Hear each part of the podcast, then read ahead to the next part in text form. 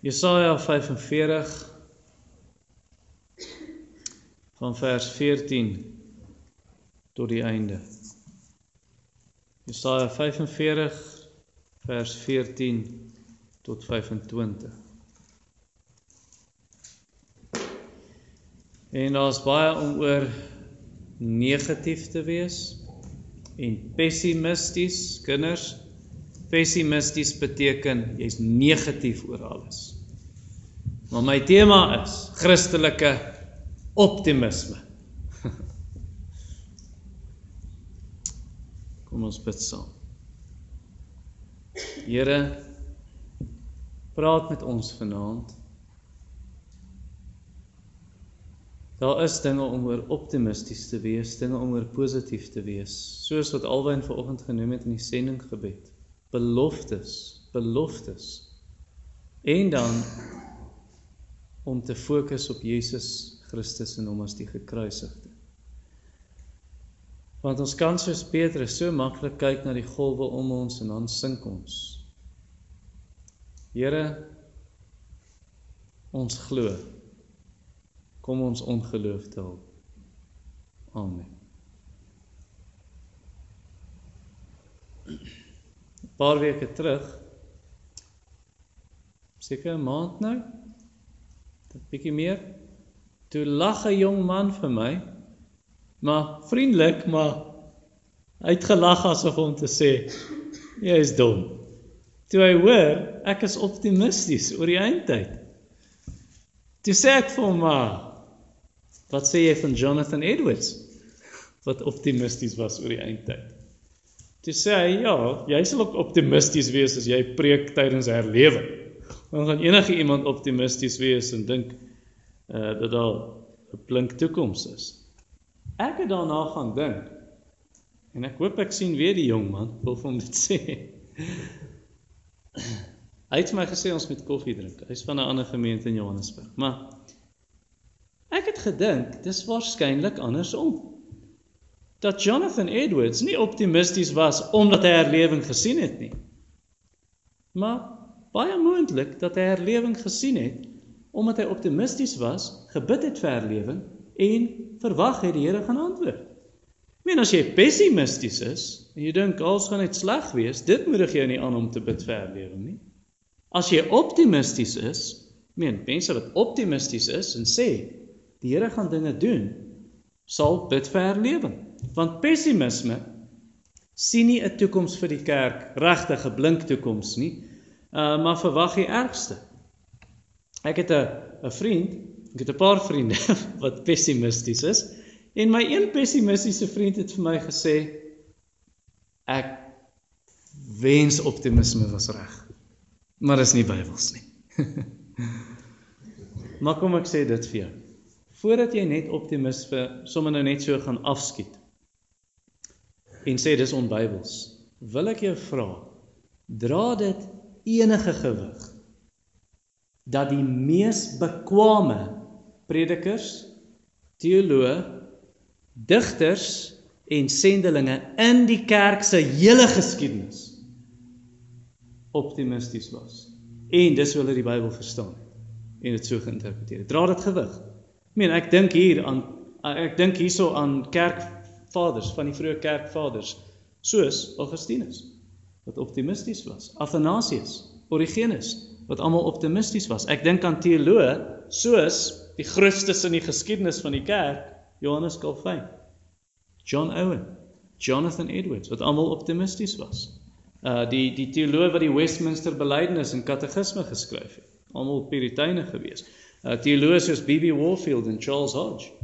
Ek dink aan 'n kommentator, wie is die bekendste kommentator in die kerk se geskiedenis? Seker Calvin, maar daar's een wat baie bekend is En hy was ook optimisties. Sy naam is Matthew Henry. Ek dink aan predikers. Wie is die grootste predikers in die kerk se geskiedenis? Ek praat nie van Jesus nie, apostels nie, hulle. Ek dink seker twee van die grootstes. Is Charles Spurgeon en George Whitefield. Hulle albei was optimisties oor die kerk se toekoms. Wie is die grootste sendeling in die kerk se geskiedenis? Nou, miskien William Carey. Ja, ons praat nie van Bybel karakters nie uh, William Carey, David Brainerd? Uh wat van John Peyton wat na die kannibale toe gegaan het? Of David Livingstone? Hulle almal was optimisties geweest. Uh wat van die digters? Ek praat nie van mense wat net gedigte geskryf het nie. Ek praat van mense wat uh liede geskryf het, poesie. Isaac Watts, Charles Wesley, hulle albei was optimisties. Nou hier is ons Christelike optimisme gaan opsom. In die woorde van 'n man wat lank terug geleef het, sy naam is Thomas Goodwin. Hy was Puritein in die 1600s. Hier's wat hy gesê het. En dan ek gaan Engels sê en dan Afrikaans vertaal. There will come a time when the generality of mankind, both Jew and Gentile, shall come to Jesus Christ. Daar sal 'n tyd kom wanneer die groot meerderheid van die mensdom, Jood en heiden, na Jesus Christus toe sal kom. Nou, ek het nie een keer in hierdie eerste paar minute die woord postmillennialisme gesê nie. Want ek bedoel nie postmillennialisme nie. Ek bedoel optimisme. Uh hoekom ek dit so vir jou sê is want as ek hierdie dinge met jou deel, ek bedoel nie jy moet my eindtydsiening aan nie. En 'n postmil word nie. Ek sê wees optimisties, oorweeg optimisme. Daar's ouens in ander kampe wat nie my eindtydsiening deel nie, so Spurgeon. Spurgeon het nie geglo wat ek glo oor die eindtyd nie, maar hy was optimisties.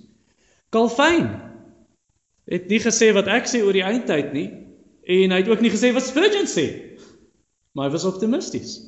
So ek wil jou vra vanaand hoor my uit in Jesaja 45 vers 14 tot 25. Die hele preek gaan nie spesifiek oor die eindtyd nie, maar hoor my uit en oorweeg ten minste optimisme. Goed, nommer 1, Israel en die nasies. Kom ons lees vers 14 tot 17. So sê die Here: Die opbrengs van Egipte en die handelswins van Kus en die Sabeers, manne van hoë gestalte, sal na jou toe oorkom kom en joue wees. Hulle sal agter jou loop, in ketting sal hulle oortrek en hulle voor jou buig. Hulle sal jou smeek en sê: "Waarlik, God is in jou." En anders is daar geen geen God meer nie. Waarlik, U is 'n God wat U verborge hou, die God van Israel, die Heiland. Hulle het beskaamd gestaan en ook in die skande gekom. Hulle almal, hulle het tesame met skande heen gegaan, die wat afgode maak. Israel word verlos deur die Here met 'n ewige verlossing. Julle sal nie beskaamd staan of in die skande kom tot in alle ewigheid nie. Mpo falatse is die MMC. Dit staan vir Member of Mayoral of the Mayoral Committee. So hy's die MMC van uh, sosiale ontwikkeling en gesondheid in Johannesburg. En dalk het jy die beeldopskrif gesien, was dit laasweek of die vorige een, toe sy 'n uitlating gemaak het pro-Israel. En toe het die EFF hulle het nie geroep vir haar bloed nie, maar basies het hulle hulle het gesê sy moet afgedank word omdat sy pro-Israel uh opmerking gemaak het en sy het baie mense seer gemaak daardeur sê hulle en toe moes sy in die publiek verskoning vra in die openbaar voor sy nou herstel kon word in haar pos. Maar in die toekoms sê Jesaja vir ons groot nasies, ryk nasies, sterk nasies. Hy noem Egipte hierso. Hy noem Kus. Uh dit was 'n ryk nasie in daai tyd. Kus is maar 'n ander naam vir vir Ethiopië en hy noem die Sabeers. Die Sabeers of Seba of Skeba die koning van Skeba uh is Jemen, nê, nee, daar aan die suidelike punt van die Arabiese skiereiland. So hulle kom sê vers 14 vir ons, hulle gaan kom met hulle handelswis met hulle rykdom, manne van hoë gestalte en hulle sal voor jou kom buig. Hoekom gaan hulle voor uh Israel kom buig? Want hulle het gehoor wat God doen vir sy volk. Einde van vers 14 sê dit. Jy alles smeek jou, hulle kom in kettinge, hulle buig voor jou en hulle sê waarlik God's in jou. En anders is daar geen geen God meer nie. Hulle besef dit. Want nou wat gebeur wanneer die Jode tot bekering sal kom? Paulus sê dit mos in Romeine 11, nê, nee, in die toekoms. Wanneer die Jode tot bekering kom, gaan dit so impak hê en almal gaan hoor, almal se ore gaan spits en hulle gaan besef, maar kykie, wanneer die Jode na die Messias draai, iets moes gebeur het. Hierdie Messias moet waar wees. Hierdie God as die Jode kan omdraai wat wie se harte verhard was en hulle besef God is in hierdie nasies of in hierdie volk se midde. Deuteronomium 4 het dit al gesê in vers 6 waar die Here gesê het Israel as jy hierdie gebooie gehoorsaam dan gaan die ander nasies begin kyk en sê hierdie is 'n wyse volk kyk hierdie Kyk hierdie gebooie wat lê het. Kyk hierdie regverdige insettinge en wette wat lê het. So eintlik wat gebeur is die Jode se bekering lok reaksie. Dit lok reaksie van die heidene en dit lei tot die bekering van die heidene. Is dit nie wat Romeine 11 sê nie? Is dit nie wat Sagaria 8 sê in vers 23 wanneer 10 manne kom en hulle gryp die kleed van die Jood en sê ons het gehoor God is by julle. God is in julle midde. Ons wil saam gaan. Ons wil saam met julle gaan om hom te aanbid. En ongelowiges moet dit nou al doen met ons. Met met Christene. Ongelowiges moet na ons kyk en sê, "Maar hier's iets anders aan hulle." Hier's iets anders in die manier wat hulle werk doen, die manier wat sy met haar ouers praat, die manier wat hulle mekaar hanteer in die huwelik, die manier wat die die ouers hulle kinders opvoed. Dit moenie anders wees hoe Christene leef dat hulle dat hulle ons goeie werke sien, nê, nee, wanneer ons lig skyn en die Vader wat in die hemel is verheerlik. Wanneer hulle sê maar hoekom het jy hoop in 'n land soos Suid-Afrika? Julle, ek weet die versoeking kom vir ons. Meen dis vanaand hier. Is die versoeking vir my om hopeloos te word. Waar's die mense? Oh, hier is die mense. Julle is hier, ek's bly. En uh die Here is met ons, maar mense raak versoek om mismoedig te raak in beproewing ook en in Suid-Afrika wat nou aan die gang is in ons gemeente en in Suid-Afrika. Maar die maar die Here sê ons moet 'n antwoord kan gee. Hoekom het ons hoop ten spyte van ten spyte van. En dan sal die vyande kom. Die kerk se vyande en hulle sal buig en hulle sal sê God is in julle midde. Net soos in 1 Korintiërs 14 waar die Korintiërs waar dit sê hulle profeteer en dan word daai ou se hart ontbloot wanneer God se woord kom, dit sny soos 'n swaard en dit wys die motiewe van sy hart en dan val hy op sy gesig en sê waarlik God is hier.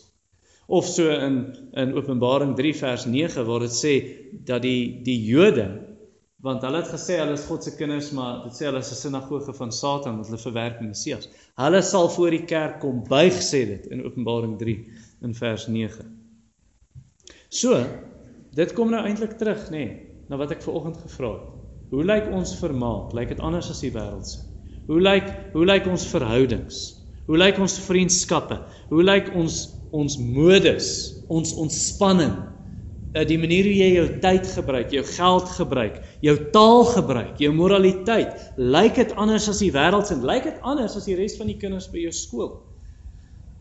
En die res van die mense by jou werk en die res van die mense in jou familie? Ek praat nou van die familie wat nie Christen is. Kan mense in jou lewe sien jy's 'n Christen? Daar's ander dinge in jou lewe of swem ons maar saam in die stroom. Stewart Elliot het gesê, "Go with the crowd and you go to hell." Maar dit gaan nie altyd so bly nie, gaan dit? Gaan die crowd altyd Nee nee.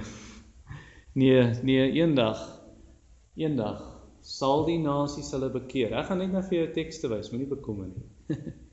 eendag gaan die nasies hulle bekeer en hulle gaan na die Messias toe draai. Hulle gaan na Christus toe draai, soos 'n rivier sal hulle na die Here toe stroom. Sê vers 14, Egipte kom, Kus kom, die Sabeers kom, hulle sal kom. Jesaja 2 het dit gesê in vers 2 en 3 waar hulle sal kom. In Jesaja 2 vers 2 en 3 die nasie sal Jerusalem toe kom. Nou party sê Jerusalem daar is die stad, party sê nee, dis nuwe Jerusalem bedoelende die kerk waar hulle sal kom en die Here aanbid. Ongeag van die interpretasie, die punt is hulle gaan kom. Hulle gaan kom na Jesus Christus toe. En en dan wat hulle doen is hulle prys God in vers 15. Waarlik, U is 'n God wat U verborge hou, die God van Israel, die Heiland. Wat beteken dit? U is 'n God wat U self wegsteek. Wat dit beteken is die nasie sê my aarde. Ek het dit nie gesien nie. Ek het dit nie gesien nie. Ons het net gesien Israel is rebels teen God en hulle is altyd word hulle onderdruk. Ons het nooit besef God het 'n plan in die toekoms dat hy hulle gaan red en dat die nasies ook gaan draai en deel word om te sê ons buig en ons buig voor die Here ook. Ons het dit nie gesien kom nie. God se planne was so weggesteek vir ons. Hoe het ons dit gemis? En nou sien hulle, o, sy plan was om sy volk te red en sy volk te herstel. En weet jy wat? Is dieselfde met ons. Ons sien veral as daar beproewing is. En daar is, daar's in die kerk beproewing, daar's 'n beproewing in in individue se lewe op die oomblik en dan mis ons baie keer God se plan met ons. En ek preek vir myself hierso. Ons mis die Here se plan en ons kyk na ons omstandighede, is wat alwen vanoggend ook genoem het. Ons kyk na ons omstandighede En dan is ons soos Jakob en sê, alles loop skeef. Hoekom loop alles skeef? Dis presies wat Jakob gesê het toe alles besig was om vir die goeie uit te werk. En hy weet nie dis Josef wat die boeties heen en weer stuur. En hulle weet dit ook nie. En die Here is besig om alles uit te werk, ten goeie mee te werk. Net soos vers 15 sê, hy's 'n God wat u nie verborge hou. God steek homself weg. Jy sien nie wat hy doen nie.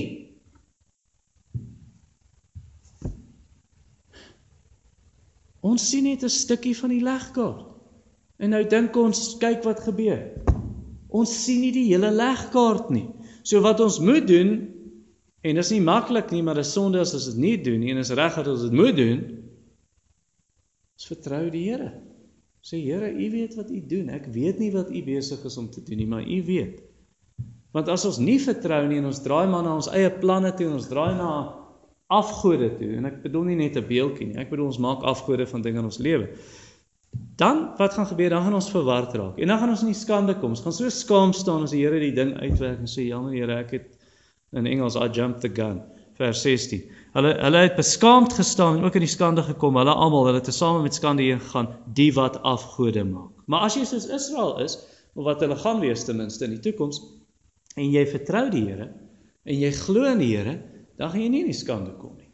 Sê vers 17 vir ons. Israel word verlos deur die Here met 'n ewige verlossing. Julle sal nie beskaamd staan of in die skande kom tot in alle ewigheid nie. Daai alle ewigheid, skande vir ewig. Ek dink dit praat van die hel, nee, ewige skande, maar hy sê nee, wat jy kry is 'n ewige verlossing. Wat 'n ewige verlossing julle? OK, is die ewige lewe, maar hoekom is dit ewig? Jy kan dit nie verloor nie. Jy kan dit nie verloor nie. Nie nou nie, nie in die toekoms nie, nie in die hemel nie. Jy gaan nooit uitgeskop word en sê jammer, jy het dit gehad, maar dit was nooit ewig nie. Dit is ewig. Jy verloor dit nie. Niemand trek jou uit die Here se hand nie. Nommer 2. God en die gode. Vers 18 tot 21. Want so sê die Here wat die hemele geskaap het, hy's God wat die aarde geformeer en dit gemaak het. Hy het dit bevestig. Hy het dit nie geskape om woes te wees nie, maar dit geformeer om bewoon te word. Ek's die Here. Daar's geen ander nie. Ek het nie geheim nie gespreek nie op 'n plek van die donker land. Ek het aan die geslag van Jakob nie gesê soek my te vergeefs nie. Ek is die Here wat geregtigheid spreek, wat regte dinge verkondig. Versamel julle en kom. Kom, almal nader julle wat uit die nasies ontvlug het. Hulle weet niks wat die hout van hul gesneede beeld dra en God aanbid wat nie kan verlos nie. Verkondig en bring voor ja. Laat hulle saamraad hou. Wie het dit van ouds af laat hoor? Lank tevore dit verkondig. Is dit nie ek die Here nie? En buiten my is daar geen ander God nie. 'n Regverdige en reddende God is daar buiten my nie. Nou die Jehova getuies, Jehovah's getuies, hulle sê Jesus is 'n God met 'n klein letter G. Uh, dis ook hoe hulle Johannes 1 vers 1 vertaal. Maar hulle sê, hier's nou vreemd. Hulle sê alles is deur Jesus gemaak. Maar hy's nie God nie. Wag 'n bietjie. Sê die Bybel nie in Psalm 96 in vers 5 Jeremia 10 vers 11, Jesaja 45 vers 18. Die een wat skep, hy is God. Kyk wat sê vers 18. So sê die Here wat die hemele geskaap het, hy is God. So Jesus, wie is hy dan? As hy alles geskep het. Hy is God. Hy is die ware God van Jesaja 45 en hy is die woord deur wie God alles geskep het, nê? Nee. Wat is die derde vers van die Bybel? En God het gesê. Wat noem ons daai ding wat ons sê? 'n Woord. Hy het alles geskep deur die woord. Lees Genesis 1. God het gesê, God het gesê, God het gesê. Christus is daai woord. En hy is die een wat die hemele uitgestrek het, vers 12 of vers 18. So sê die Here wat die hemele geskaap het, vers 12 sê ook dat hy die hemel uitgespan het. Hoe groot is die heelal? Kyk. Ons weet nie wat ons wel weet is daar is 'n einde aan die hemel. Want die skepping is nie so groot soos die Skepper nie. Net God is oneindig. En Jesaja 40 het gesê in vers 12, God het die was dit vers 12. wat dit sê God het die hemele afgemeet, die hemelruim met sy handbreedte. Poink. Daar's hy. Daar's hy heel al 13.8 biljoen ligjaar wyd. Dink hulle. En God maak dit met 'n woord. Hy vorm die aarde. Vers 18 sê hy die aarde geformeer en gemaak en hy hang die aarde op niks. Job 26 vers 7. En dan sê vers 18 ook vir ons in die middel hy dit bevestig. So die aarde staan vas. Die aarde al hang dit op niks, hy's vas. Hy's in sy wentelbaan en hy bly in sy wentelbaan.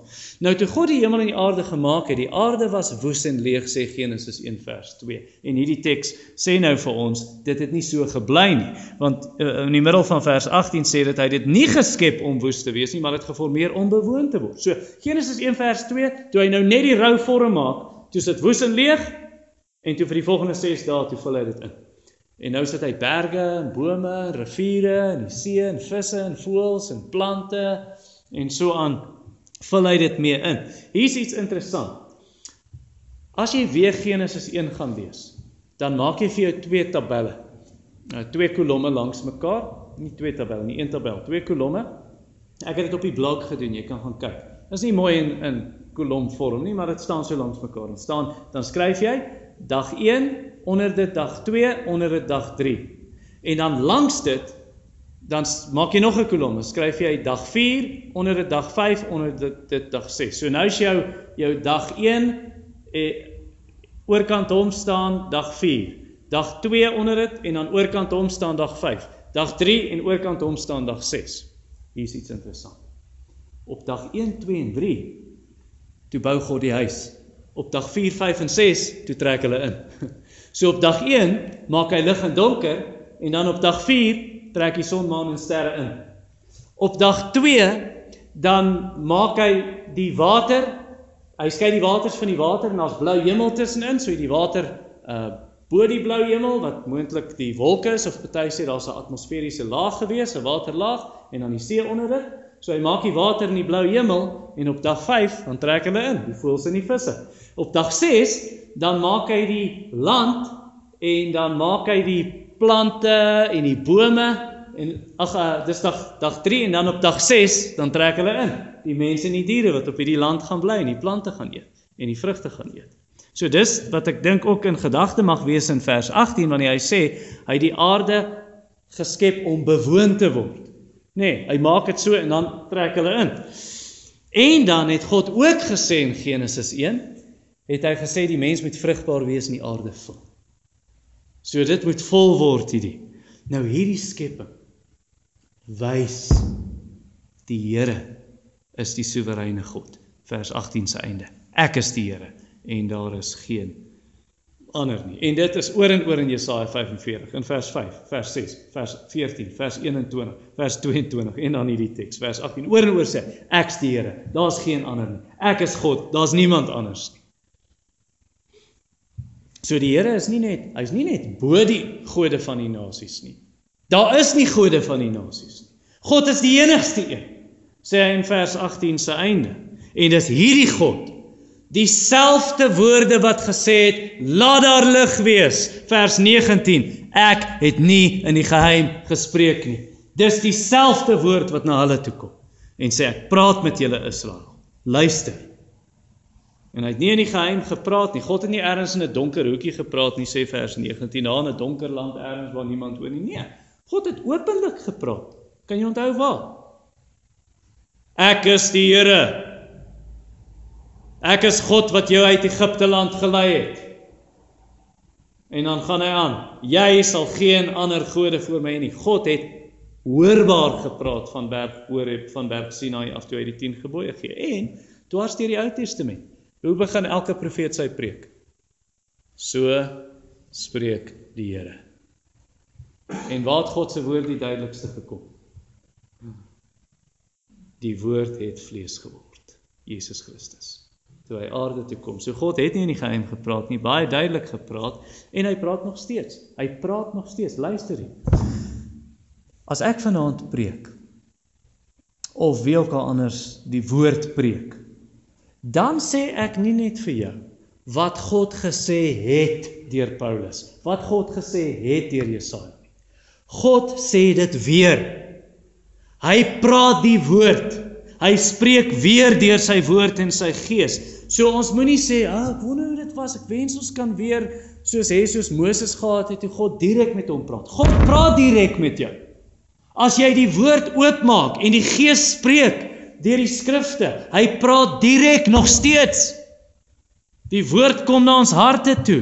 So ons moet wanneer ons die preek luister op 'n Sondagoggend en aand, wanneer jy jou Bybel lees in die week, wanneer ons Bybelstudie het en die woord van God kom na jou toe. Maak die ore oop en kom met verwagting en sê God praat met ons. Ons moet luister na sy woord. Wie oor het, laat hom hoor wat die Gees aan die gemeente sê. Nou wat het God gesê aan sy volk? In vers 19, wat het hy gesê? Middel van die vers, ek het aan die geslag van Jakob nie gesê soek my te vergeefs nie. Ek meen dis bekend in die Ou Testament. Ek dink seker die bekendste een, dis 'n paar plekke in die Ou Testament waar die Here sê as jy hom soek met jou hele hart, sal jy hom vind. Jeremia 29 is die bekendste een, maar daar's ander plekke ook waar dit sê. Uh en wanneer die Here dit sê, jy sal my nie te vergeef soek nie. Hy jok nie. Want God lieg nie. En hy's nie 'n mensekind dat hy leuns vertel en verander en nie, maar hy praat regverdig, vers 19 se einde. Soek my nie te vergeefs nie. Ek's die Here wat geregtigheid spreek, wat regte dinge verkondig en dit geld vir jou. Dit geld vir jou. Daai wat die Here gesê het, is waar. As jy die Here soek, jy sal hom vind. Jy soek nie te vergeefs nie. Vra en vir julle sal gegee word, het Jesus gesê en dan soek en julle sal vind. Soek en jy sal vind. En dit geld as jy na die Here toe kom en jy soek hom vir redding. Hy sal dit gee. Jy soek hom vir hoop, jy soek hom vir troos, vir hulp, vir bemoediging, vir rigting, vir voorsiening, vir wysheid, vir krag, vir vergifnis, vir herstel, vir vrede. Wat soek jy? Wat soek jy? As jy die Here soek, jy gaan dit vind en jy gaan hom vind. Maar as jy die Here verwerp, wel dan gaan jy hom nie vind nie. Dan gaan jy hom nie vind nie. Dan as jy aanhoudend die Here verwerp, dan gaan dit selfs gebeur, jy soek maar jy vind nie. So Saul, nê? Nee, Saul verwerp heeltyd God se woord en uiteindelik gaan hy na 'n heks toe. En hy soek hulp en hy kry dit nie. En Spreuke 1 vers 28, jy sal uitroep, maar jy sal nie Hy gaan jou nie antwoord nie of Jesus wat wat homself wegsteek, die lig het weggegaan. Want hulle het die lig verwerp toe hulle dit gehad het, hulle wou dit nie gehad nie. En dan bid jy en die Here hoor nie. Dis Jesaja 59, jou sondes het 'n skeidsmuur gebou tussen jou en jou God. So die regte ding om te doen is bekeer jou, draai na die Here toe, berou oor sonde en sê vergewe my Here, vergewe my, roep uit. En hy sal jou hoor. In vers 20 gaan daag die Here die nasies voor sy hof. En hy sê kom, kom kom na my hof toe in vers 20. Kom. Uh wys my julle gode van hout wat julle op donkies ronddra wat geen kennis het nie, wat julle nie kan help nie, hulle kan julle nie red nie. En dan uiteindelik wanneer die hofsaak nou klaar is in vers 21, wat is die uitspraak van die hof? Die Here is die ware God. Hierdie gode van julle is niks. Hierdie gode is nie ware gode nie, dit is valse gode. Die Here is die enigste een, hy is die regverdige God. Hy is die verlosser en dis hy wat die toekoms voorspel. Dis hy wat kan sê hier's wat gebeur en dit gebeur. Onder andere optimisties, Christelike optimisme. Dis wat gaan gebeur en die Here sal dit doen. Hy sal dit uitvoer. En dis dit vers 21 op neerkom. Verkondig en bring voor, laat hulle saamraad. Kom hof toe asseblief. Wie dit van ouds af laat hoor lank tevore verkondig. Wie is die een wat goed voorspel? Die Here. Buiten my is dit nie ek die Here nie en buiten my is daar geen God nie. Regverdige en reddende God is daar buiten my nie. So as ons nie op afgode kan vertrou nie en die Here is die enigste God, dan is dit ons dwaas van ons. Ons almal doen dit. Maak 'n afgod van 'n ding. Begin 'n obsessie ontwikkel met iets. Obsessie ontwikkel met jou foon. Jy sien hoe sit ons op ons fone heeltyd in 'n gesprek. Uh En dan asof hier is die ding wat my gaan gelukkig. Moet net ek kan nie met jou praat nie. Ek moet sien wat sê hulle van my van my op WhatsApp. Jy weet op Facebook wat daar gebeur. Dis waar ek moet kyk of ek moet ek moet 'n afgod maak van geld of van enigiets anders en dan dan as jy op jou sterfbed lê, waar is jou afgod dan? Of as jou gesin uitmekaar val, wat help jou afgod jou dan? Of as dit oordeelsdag is, of as jy kanker kry, terminaal miskien, wat help jou God dan? Net die Here kan help. Net die Here is die een wat betroubaar is. So op hom wil ons dan vertrou. En kom en sê Here, ek kom na U, ek praat met U in gebed. Here, praat met my deur die woord. Ek wil hoor. Laastens, nommer 3. God en die nasies. En dis in vers 22 tot 25. Kom ons lees.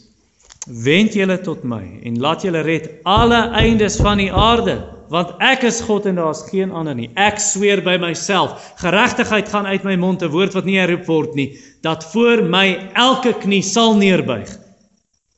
By my elke tong sal sweer. Hulle sal van my sê, alleen in die Here is volle geregtigheid en sterkte. Na hom sal hulle kom, maar hulle almal sal beskaamd staan wat op hom toornig is. In die Here sal geregverdig word en hulle beroem die hele geslag van Israel. Nou party van julle weet dit. Maar vir ander is dit nuus. Spurgeon het tot bekering gekom deur vers 22. Spurgeon is 'n bekende storie. Hy het, o, hy was 16 jaar oud en hy het oral gesoek of 15 Waar kan hy net hoor kan iemand hom sê hoe kan sy sonde vergewe word? Ag, en hy kon net nie regkom met een kerk na die ander besoek. En toe uiteindelik eendag hy hy is op pad kerk toe, maar hy word hy vasgevang in die sneeustorm en hy moes toe skuilings soek in 'n klein metodiste kerkie, kapel. En daar's maar soveel mense soos hier vanaand. Bietjie minder eintlik, daar was maar so 12 of 13 mense. En die prediker het nie opgedaag nie want hy is in die sneeustorm gekeer. So toe staan 'n tingerige ou oomie op, 'n skraal oomie, ek dink hy was lank. En toe preek hy vers 22. En in die King James version sê dit wat hy gelees het, "Look unto me and be ye saved all the ends of the earth, for I am God and there is none else." En hierdie ou oom, hy kon nie eens preek nie man. Hy het vir 10 minute aangaan en het hy niks oor om te sê nie. En hy het homself vreeslik herhaal en net gesê, "Look to me. My text says, look to me and be saved. Look to Jesus. Look at the cross." En net herhaal en herhaal en vir hierdie dosyn mense voor hom en Spurgeon het gesien en geglo en sy sondes is vergewe. En eendag sal alle nasies Ek sê nie elke liewe individu nie want die Bybel leer dit nie. Maar alle na nasies soos vers 22 sê, al die eindes van die aarde. Hulle sal hulle afgode los. En dit sê draai tot my, draai van wat af? Van jou afgode af. Wend julle tot my, draai na die Here. Hulle sal in hom glo. Hulle sal voor hom buig. Hulle sal trou aan hom sweer. Hulle sal hom aanbid. Hulle sal bely hy is die Here vers 23. Ek sweer by myself geregtigheid gaan uit my mond 'n woord wat nie rep word nie dat voor my elke knie sal neerbuig en by my elke tong sal sweer. Nou dalk sê ja, maar dis die oordeelsdag. Ja, Paulus pas dit op die oordeelsdag. Dan net net daai tekste vir jou net gou sê. Paulus pas dit so toe, maar in hierdie teks is dit vers 22: Wend julle tot my, laat julle red alle eindes van die aarde. Dan kom vers 23, elke knie gaan buig, elke tong gaan by hom sweer. Kom ek lees dit vir jou twee ander tekste wat wys hierdie praat van hulle bekering. En albei is in die Psalms. Die eerste is in Psalm 22 in vers 28. Luister hierso. En onthou Psalm 22 gaan by die kruis, nê? Nee, dis 'n profesie oor die Messias wat gaan sterk. Wat gaan die effek wees van sy dood? Psalm 22 vers 28. Al die eindes van die aarde sal daaraan dink en hulle tot die Here bekeer. Al die geslagte van die nasies sal voor u aangesig aanbid. Hier is die ander een. Psalm 86 vers 9. Albei is geskryf deur Dawid, albei daai psalms. 86 vers 9. Al die nasies wat U gemaak het, sal kom en hulle voor u aangesig neerbuig, Here, en hulle sal u naam eer. Vers 10, want u is groot en doen wonder, u alleen is.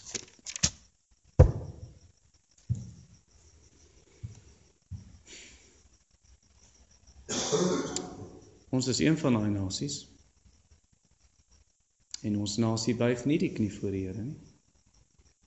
En ek bid dat hulle sal Maar ons moet dit nou individu uh, of uh, persoonlik maak vir die individu. Buig ek nie buig ek die knie voor Jesus. Ek vra nie. Ek vra nie het jy 'n geestelike ervaring gehad nie. Ek vra nie ek vra nie eers of jy Jesus bely nie. Want daar's baie wat sê Here, Here, maar hulle doen nie wat hy sê. Ek vra, buig jy die knie in gehoorsaamheid voor Jesus Christus? Leef jy op hierdie huidige oomblik gehoorsaam aan Christus of sê jy maar soos daai mense, Here, Here, en jy doen nie wat hy sê nie? So as ons nie nou in aanbidding buig nie, en dis 'n boodskap vir ons hele land en wêreld. As ons nie nou in aanbidding buig voor Jesus nie, wel dan gaan ons eendag gaan ons in elk geval moet buig op die dag, nê, nee, op die oordeelsdag en moet bely hy is die Here. En dis dan wat Paulus aanhaal in Romeine 14 in vers 10 tot 12 en dan in Filippense 2 vers 9 tot 11. Ons ken daai verse, elke tong bely uh dat Jesus die Here is, nie. Elke knie buig, elke tong bely dat hy die Here is tot heerlikheid van God die Vader. So dis 'n keuse vir ons. Gaan ek nou die knie buig en ek glo Die meeste van ons het dit gedoen of gaan ek later die knie moet buig? Ek weet 'n oom in Nelspruit het dit vir 'n Jehovah's getuie gesê. Toe sê hy wel, die Bybel sê jy moet geen ander gode aanbid en voor hulle buig nie. Ja. Filippense sê elke knie sal voor Jesus buig. So dit beteken Jesus is God, jy moet voor hom buig. Toe sê die man, I will not bow to Jesus Christ. Toe sê die oom, you will bow, even if he has to break your knees, you will bow. Nou hoe weet ons almal sal buig? Nou vers 23 hoe dit begin. Net voor hy sê hulle gaan buig. Ek sweer by myself. Die Here het gesweer by homself dit gaan gebeur. En hy het in geregtigheid gepraat sê dit vir ons. En dit sê in die middel van vers 23 hy het 'n woord uitgestuur wat nie herroep word nie. So met ander woorde as die Here iets sê, daai woord wat hy sê, bereik die doel waarvoor hy daai woord gesê het. Dit keer nie leeg na hom toe terug nie, ledig soos Jesaja 55 sê in vers 11. En dis 'n troos julle.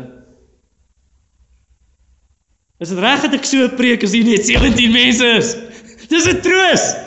Dis 'n troos om te sê prediking, evangelisasie, sendingwerk, die Heilige Gees kan nie ons suksesvol wees nie. Al lyk dit so nou, die Here sal sy werk doen.